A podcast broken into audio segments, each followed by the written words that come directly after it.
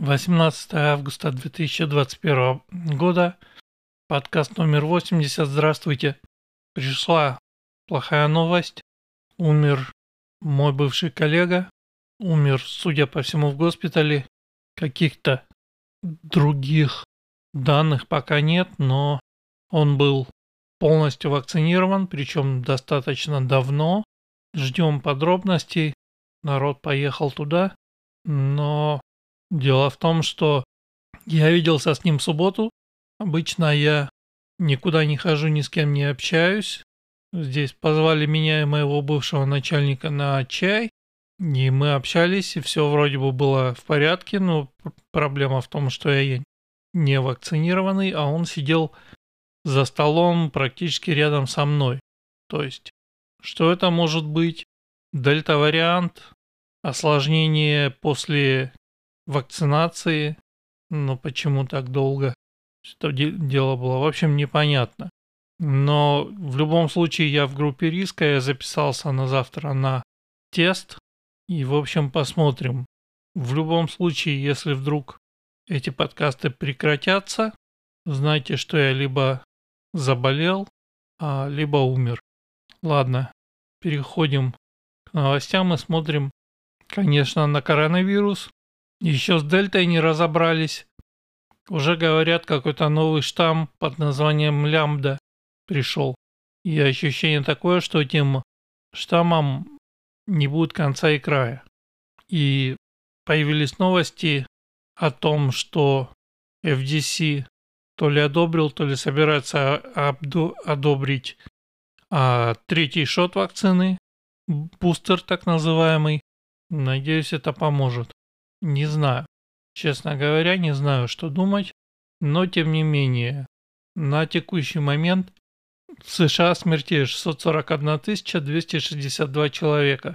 Топ штатов по смертям. На первом месте Лузиана 122 человека. Потом Техас 106, Миссисипи 67, Калифорния на четвертом месте 53 человека, Джорджия на пятом месте 46 человек. Если же посмотреть на заболевших, на новые кейсы, то на первом месте Техас за вчера, это информация за вчера, плюс почти 22 тысячи заболевших. В Техасе и примерно столько же плюс 22 тысячи во Флориде. На третьем месте плюс 15 тысяч Калифорния. Явно что-то происходит, но при этом, обратите внимание, то есть три разных штата с разным подходом. Калифорния, повальная вакцинация, локдауны, карантины и все прочее. Флорида, вакцинация, никаких локдаунов, э, карантинов и так далее. И Техас, где-то серединка на половинку. Мне кажется, там вакцинация, но они отменили маски. При этом, понимаете, результаты по вновь заболевшим очень похожие. В Калифорнии меньше, в Техасе и Флориде практически одинаковые. Что это такое? Это опять-таки это дельта или это лямбда? Что вызывает такой всплеск? При том, что количество смертей как вы видите, достаточно небольшое. И после этого на четвертом месте по заболевшим Джорджия у нее в два раза меньше, чем в Калифорнии, 7 тысяч. И потом Нью-Йорк, в нем почти 4 тысячи заболевших за один день. То есть, что происходит? Они болеют, но не умирают. Что происходит с этими людьми? Эту информацию мы, видимо, никогда не узнаем, потому что, как вы понимаете, CDC и Белый дом и вообще государство работает в этом плане отвратительно. Ну ладно, давайте посмотрим на Калифорнию. Информация за вчера, как распределились эти 53 умерших. Лос-Анджелес 24, Сакраменто 7, Плейсер 4, Туломни 4. Что это за места вообще? Аламеда здесь у нас плюс 3, даже если включить сюда моего знакомого, я не знаю, когда он умер, вчера или сегодня, но всего три. Шаста, север Калифорнии, практически пустая каунти, плюс три человека. Сан-Луис, Обиспа 2, И дальше по одному. Станиславос, Монтерей, Напа, Амадор, Дель Норти и Марипоса. Выглядит все это очень странно, вы знаете. То есть это какие-то дальние каунти, в которых внезапно умерло по одному, по два человека. Лос-Анджелес, Сакраменто внезапно и других южных каунти в списке нет. Риверсайд, Сан-Диего, Сан-Бернардино, Оранж, которые всегда были здесь. Их почему-то нет. Давайте посмотрим теперь на новые кейсы. Здесь распределение стандартное. Первые пять каунти – это Юг, Лос-Анджелес, Сан-Диего, Сан-Бернардино, Риверсайд, Оранж. При этом в Лос-Анджелесе почти 3000 заболевших, Сан-Диего 1700, Сан-Бернардино 1600, Риверсайд 1400, Оранж 762. Потом идет Сакраменто плюс 60-80, потом идет Аламеда здесь у нас плюс 650. То есть, видите, смертей немного относительно, но заболеваемость большая. При этом здесь есть еще график, а, те же самые ежедневные новые кейсы, только на графике. Здесь видно, что предыдущий, предыдущая волна началась 1 ноября, выборы президента, вот это все. Пик по новым кейсам был где-то в декабре-январе, и к апрелю все утихло. Теперь непонятно, выглядит это как то ли это начало новой волны, то ли это маленькая такая волна с, с не таким большим пиком, потому что пик в декабре-январе был до, сейчас я вам скажу, превышал 40 тысяч заболевших новых в день. Да? Здесь у нас пока что 14, то есть как бы в два раза меньше. Но пока что видно, что началось это где-то в июле и пока что ползет вверх. При этом, а, если посмотреть на график смертей за день, то видно, что был тот самый большой пик, тоже январь-февраль, до 600 человек в день умирало. И сейчас, если оно идет вверх примерно, то оно идет очень медленно. При этом в Нью-Йорке сумасшедшие продолжают управлять. Вчера в шоу Такер Карсон рассказал про это. И согласно ему, я не проверял эту информацию, то есть я вам пересказываю то, что Такер сказал в шоу. Но обычно он дает правдивую информацию. Так вот, товарищ Деблазио, худший мэр Нью-Йорка, распорядился, что вообще во все публичные заведения можно заходить только с вакциной, включая, на минуточку, и продуктовые магазины. При этом Такер задает совершенно разумные вопросы, и я задаю вместе с ним, потому что в следующий раз этот идиотизм могут ввести здесь, в Калифорнии. За ними не заржавеет. Как насчет людей, которые переболели, у которых есть иммунитет? Обычно, а, обратите внимание, здесь требуется либо свежий тест, такой, как я пойду делать завтра, что у меня нет ковида, либо справка об вакцинации. Значит, идет и в Нью-Йорке убрали опцию с тестом.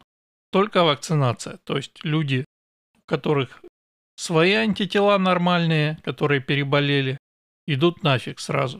И, в общем, на мой взгляд, это абсолютно незаконно, за это нужно судить просто. И, естественно, отстранять от власти. Потому что я не думаю, что кто бы он ни был, на выборной должности мэра человек должен иметь такую власть, чтобы за запрещать людям а, покупать продукты. То есть это полный маразм. Я надеюсь, этих ублюдков и товарища Кома, губернатора, и товарища Деблазио, мэра, будут судить, потому что это полный беспредел. Ладно, теперь затрону еще одну тему, и, пожалуй, на этом закончу на сегодня. Тема это Афганистан. Вы знаете, что Штаты начали выводить войска и вывозить народ из Афганистана. И несмотря на то, что вся администрация, все военные американские рассказывали, как 300-тысячная афганская армия, в которую 20 лет вливались деньги налогоплательщиков, сейчас будет защищать страну от Талибана, ничего этого не произошло. Армия разбежалась, президент Афганистана убежал из страны в машинах, набитых наличкой, что вызывает еще больше вопросов. Арбат собрал ссылки и мнения на, на эту тему, поэтому я буду в основном читать его пост, посты и добавлять от себя, если что.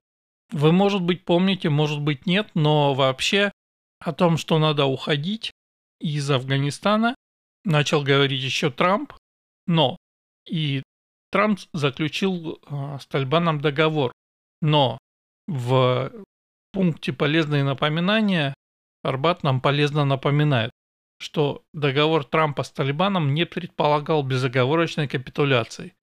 Предполагался медленный поступенчатый вывод войск в зависимости от того, как будет вести себя Талибан. В первые четыре с половиной месяца США должны были сократить число с 12 тысяч до 8600, если Талибан выполнит свои обещания, включая замерение с правительством Афганистана, уважение прав женщин и так далее, вывод должен был продолжиться в течение 14 месяцев. Здесь ссылка на видео с Майком Помпео, который был главой Госдепа при Трампе, про то, как это все. Здесь еще существенно напомнить, что Трамп успел заработать репутацию человека, который выполняет обещания и угрозы, что и позволяло ему, в общем-то, заключать сделки, где оппоненты знали, что отказ от соблюдения им будет невыгоден. Теперь хронология того, что делала Демпартия все это время. 21 апреля Камала Харрис сообщила, что она играла ключевую роль в решении Байдена выводить войска из Афганистана, то есть потребовала себе долю в успехе. 5 мая генерал Милей сообщил, что в отношении Афганистана боевая задача провести безопасный, ответственный и продуманный вывод наших войск. Кроме того, 300-тысячная афганская армия уже давно сама сражается, и генерал знает, что они могут сражаться, и мы будем их продолжать тренировать, и основную нагрузку уже несет, несут афганские ВВС. И они будут ключевой силой. Забота о тех, кто на нас работал, моральный императив, если им угрожает опасность. Приложено видео. То есть еще в мае американская военщина нам рассказывала про крутую афганскую армию. 8 июня секретарь Блинкин не смог толком объяснить, есть ли какой-то план спасать афганцев, наших союзников, после того, как мы выведем войска? Все, кто работал на США, более 18 тысяч, искали убежище в США. Блинкен объяснил, что, во-первых, мы не уходим, мы остаемся. Типа, это вообще что? И посольство остается, программы остаются, мы там все строим, и даже если будут проблемы с безопасностью, то вывод войск не будет означать немедленного развала. Это было два месяца назад, чуваки. 8 июня. Еще через месяц, 8 июля, у Байдена спросили, приложено видео с MSNBC, является ли теперь захват Афганистана Талибаном неизбежным. Байден отрезал, что нет, и пояснил, что есть афганская армия, 300 тысяч человек, бла-бла-бла, бла-бла-бла. 21 июля начальник генштаба Милий сообщил, что еще неизвестно, чем все это кончится, но мы скоро узнаем, что произойдет, и есть возможность, что договоримся, но есть и возможность, что Талибан все захватит.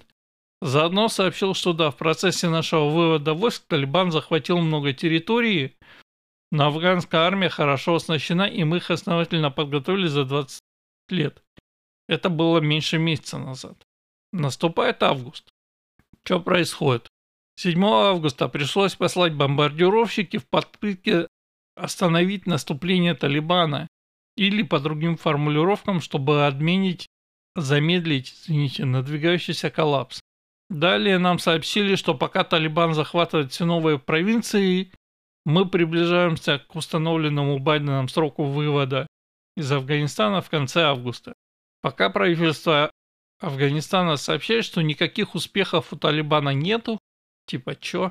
А Газдеп говорит, что еще надеется на успех мирных переговоров. Тоже типа чё? Не, это понятно, добавляет Арбат. Так как никто не знает, что надо сначала вести переговоры, а потом выводить войска, а не наоборот. Этот секрет был утрачен, когда рыжий торговец недвижимостью выехал из Белого дома. И типа спросить некого. Это было 8 августа все. 9 августа Наш дипломат уговаривал Талибан остановить наступление, давя на то, в общем, непонятно на что. 11 августа Псаки, пресс-секретарь Белого дома, посоветовала Талибану задуматься о том, какую роль они хотят в международном сообществе. Очевидно, предполагается, что если Талибан задумается, то поймет, что они играют роль теократической тоталитарной диктатуры и, устыдившись, они исправятся. В общем, маразм. 12 августа CNN сообщили, что каждый президент, начиная с самого Буша, хотел вывести из Афганистана, но там, где провалились и Обама, и Трамп, там Байден идет вперед. И только Байден это значит делает. Далее идет сравнение со знаменитой фоткой, когда вертолет эвакуирует а, персонал с крыши посольства в Сайгоне, знаете, Сайгон, во Вьетнаме. Дальше Арбат напоминает историю про Вьетнам. Тогда президент-республиканец заключил мирный договор, обеспечил авиационное прикрытие войскам Южного Вьетнама и какое-то время все было тихо. Потом к власти пришли демократы, которые объявили, что поддержка Южного Вьетнама закончена. Знакомо, да? После чего танки северных коммунистов перешли границу, и через короткий срок мы видели как раз те самые знаменитые сцены эвакуации на вертолетах с крыши посольства. Сырбор э, состоит в том, что точно такие же фотографии мы получили из Афганистана. Тоже эвакуируют посольство вертолетами. Параллели были настолько очевидными, что Джо Байдена спросили о них, и Байден сказал, что не видит параллелей. Ну, просто, ну, не видит что Талибан это не армия Северного Вьетнама, они даже отдаленно несравнимы, и ни при каких обстоятельствах вы не увидите эвакуацию людей с крыши американского посольства совершенно несравнимо. Видео приложено. Для надежности Газдеп попросил Талибан не атаковать посольство, даже если они займут Кабул. Пресс-секретарь Пентагона, однако, сообщил, что не думает, что им понадобится обеспечить авиационную эвакуацию – Военные аналитики предупредили, что Кабул может отказаться, оказаться изолированным в течение месяца и в руках Талибана в течение 90 дней. Посольство США разразило суровыми твитами по адресу Талибана, бла-бла-бла, бла-бла-бла. Один из старших сотрудников правительства Афганистана, возглавлявших переговоры, предупредил, что если Талибан будет продолжать наступление, то коснется всего региона не ограничится Афганистаном. В частности, Талибан и прочие джихадисты уверены, что победа в Афганистане означает, что они могут победить США и наших союзников вообще где угодно. То есть, вывод войск из Афганистана в плане репутационном само по себе не очень хорошо, но то, как это делает Байденовская администрация, это просто подрыв репутации штатов в чистом виде. Далее посольство США предупредило своих граждан, что надо немедленно покинуть страну. 13 августа Байден отправился отдохнуть на выходные в Кемп Дэвид. CNN со сочувственно сообщили, что Джо Байден столкнулся с многочисленными кризисами. Афганистан, ковид, иммиграция, инфляция и другие. Откуда ни возьмись. И кроме того, такая история, в смысле с Афганистаном, может подпортить наследие Байдена забеспокоились CNN. Департамент обороны сообщил, что немедленной угрозы Кабулу нет. Это было пять дней назад, чуваки. Я читаю, за 13 августа. По последним оценкам разведки, Кабул мог оказаться изолированным в течение трех дней, но они подчеркнули, что это не значит, что Талибан его захватит. 14 августа сообщили, что посольство будет эвакуировано в течение трех дней. Аксиос, не знаю кто это, Назвал это ошеломляющим разворотом в ожиданиях, судя по этому ошеломлению, они искренне верили в слоган «Америка is back» и всю легенду о том, как нормальный Байден вернет Америку к нормальности после того, как дурак Трамп ненормально на, на заключал всякие мирные договоры между арабами, евреями, Косово и прочие глупости. Далее Байден на минуточку возвращается из своего отпуска, потому что все задаются вопросом, что за херня. Идут репортажи, идут э, видео из Афганистана. Талибан захватывает практически все. Значит, Байден делает то, что сделал бы на его месте любой взрослый человек. Здесь в кавычках, потому что это был такой поинт у них, что сейчас э, мы переиграем всяких рыжих дураков и будем прям как взрослые люди все решать. Соответственно, что сделал Байден в своем обращении? Объявил, что все это из-за Трампа, естественно. Что он от Трампа унаследовал плохой договор, из-за которого Талибан окажется, оказался в самой сильной военной позиции, которая и позволила ему разгромить превосходящие силы афганской армии, вооруженной, тренированной с нашей поддержкой и так далее.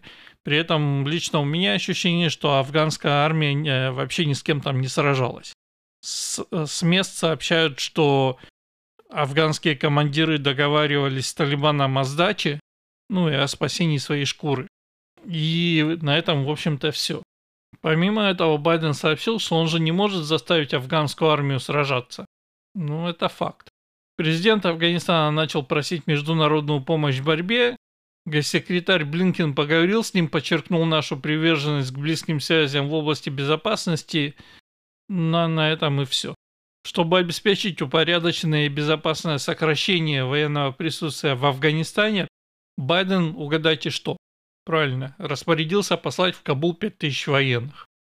Посольство в Кабуле получило инструкции уничтожать секретные документы и флаги, ну и дальше Талибан, лишившись возможности фоткаться с захваченными флагами, фоткался с захваченным оружием, которое США поставили армия Афганистана на многие миллиарды, и которая теперь без боя досталась Талибану. Захватили вертолеты Black дроны, кучу разных машин и, похоже, джавелины, те самые, которые столько лет выпрашивала Украина.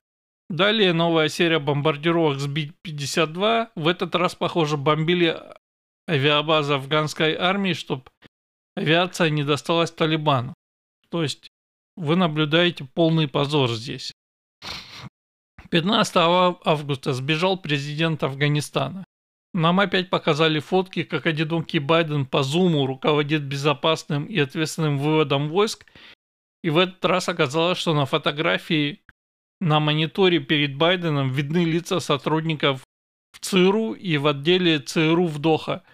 И эти идиоты таким образом засветили ЦРУ в Катаре. Профессионализм просто вы знаете, изо всех мест.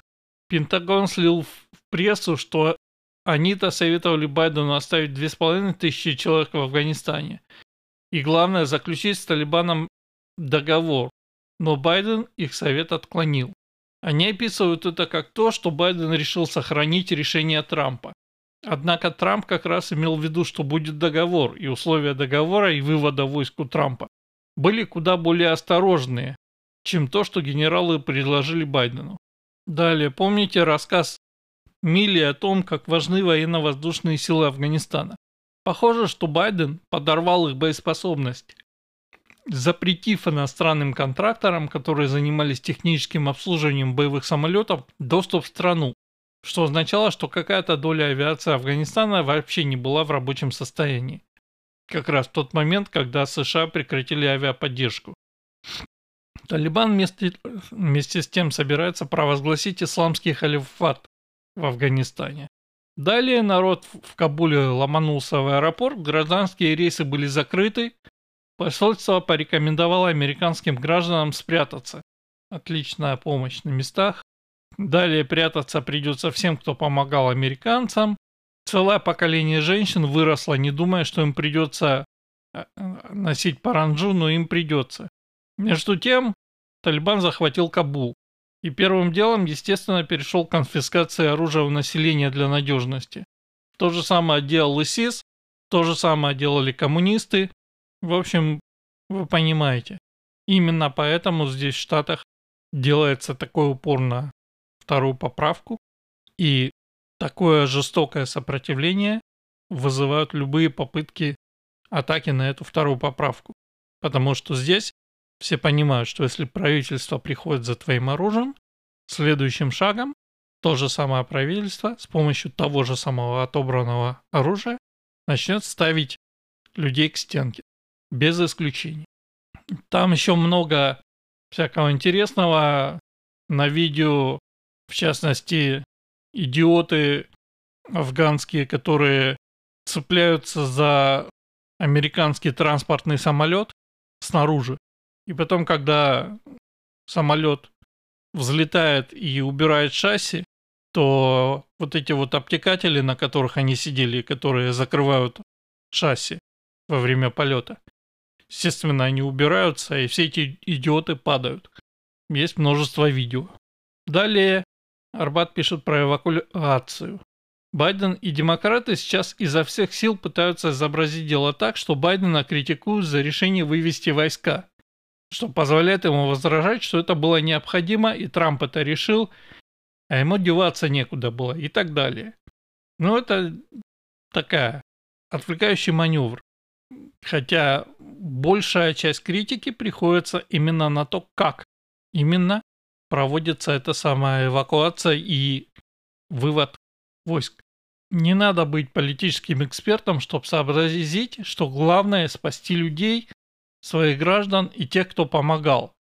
По поводу тех, кто помогал, кстати говоря, у меня лично очень серьезные возражения, потому что вчера на шоу Такера, посвященное как раз этому всему, приходил чувак, который служил в Афганистане и рассказывал историю про переводчика, который долгое время был с ними со всеми и все переводил, участвовал, значит, ну, то есть не то, что участвовал в боевых операциях, но был здесь, когда это все было. И в какой-то момент этот переводчик, как выяснилось, подставил их, и э, какие-то люди, которые служили с этим чуваком, были убиты благодаря тому, что он, значит, координировал и передавал всю информацию кому-то еще на сторону. То ли Ирану, то ли, то ли Талибану. В общем, смысл в том, что вот эти вот помогай, есть другая информация, есть типичные треды там в Твиттере про это дело – в общем, там у многих рыльцев пушку, и поэтому я бы, честно говоря, сильно бы проверял каждого, кто он делал, что он делал. То есть это не та информация и не, не та ситуация, когда, знаете, бескорыстные мальчиши-кибальчиши помогали Америке строить демократию. Ни хрена подобного. Есть информация о том, что это были самые коррумпированные и жестокие сволочи, какие только были в стране, даже хуже, чем Талибан в каких-то местах, которые 20 лет сидели на дотациях США, и, и там распилены просто миллиарды долларов. Да? Поэтому лично у меня про тех, кто помогал, в кавычках, большие вопросы. Но то, что надо выводить солдат и надо выводить граждан, это факт. При этом а, по некоторым оценкам, то, что озвучил Такер в шоу, в Афганистане сейчас порядка 15 тысяч, до 15 тысяч американских граждан. При этом все, что делает Госдеп, говорит, нужно идти на аэропорт. Здесь есть одна проблема. Кабул захвачен Талибаном, и Талибан не пускает на аэропорт. Поэтому вопрос, каким образом Госдеп собирается спасать этих граждан, остается открытым. Здесь вот видео. Скажите, генерал-майор из Пентагона, есть какой-то план предотвратить попадание самолетов и другого военного оборудования в руки Талибана? У генерала нет ответа. Вертолеты, оборудование уже в руках Талибана. MSNBC пригласили бывшего аналитика ЦРУ, лидера группы Nobody Left Behind, которая занималась вывозом тех афганцев, которые у нас работали. Я думаю, по ошибке пригласили в смысле.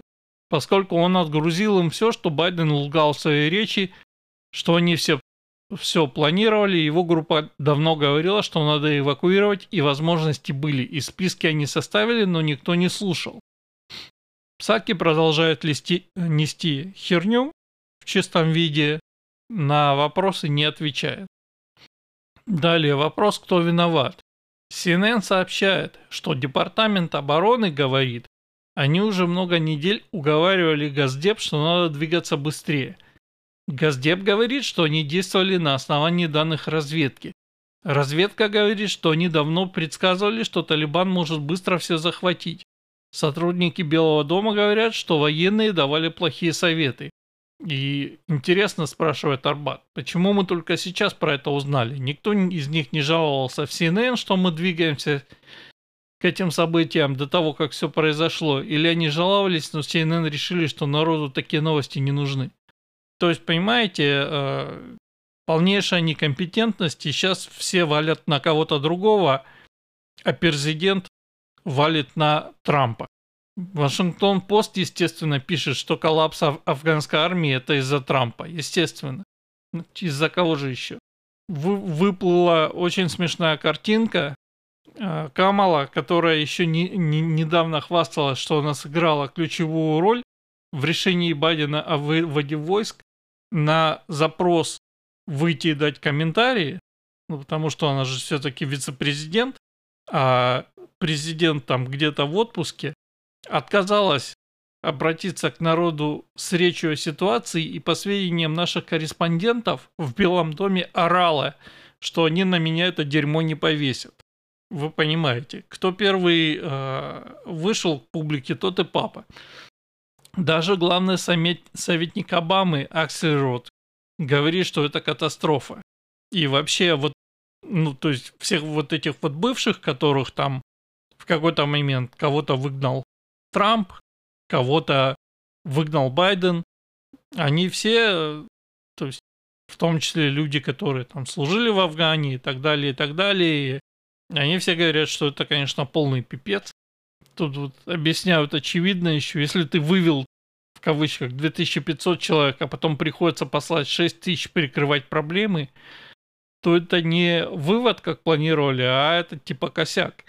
Также напоминают, что в мае этого года секретарь обороны сообщил, и было видео с э, генералом в Конгрессе, который высказывался на эту же тему. То есть у армии внезапно оказались две проблемы в вооруженных силах, две, две основные задачи. Во-первых, борьба с потеплением, и во-вторых, экстремисты в рядах военных. В-третьих, э, обучение всех солдат гендерным студиям. Вот вам и результат. Еще один бывший, Леон Панетта, обамский секретарь обороны, недоволен, что Байден ни слова не сказал о том, что именно пошло не так и как это починить. Ему звонят контакты из Афганистана, просят помочь, но все это не выглядит как продуманная операция.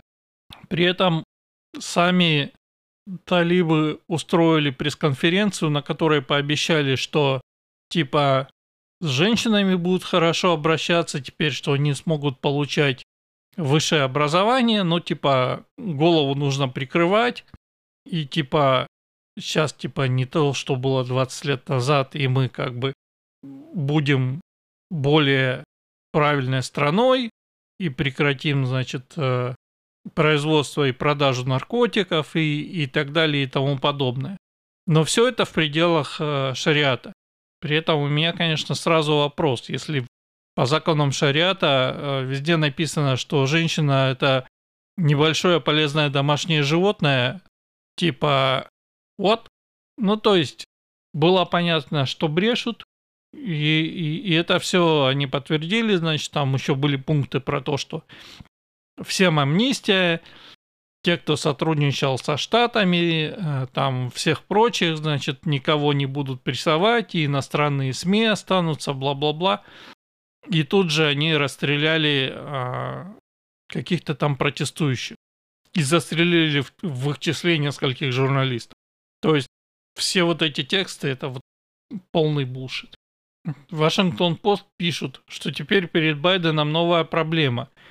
Как предотвратить возврат к жизни Аль-Каиды, ИСИС и других террористических групп, в то время как джихадисты радуются, что теперь с новой победой их шансы возросли.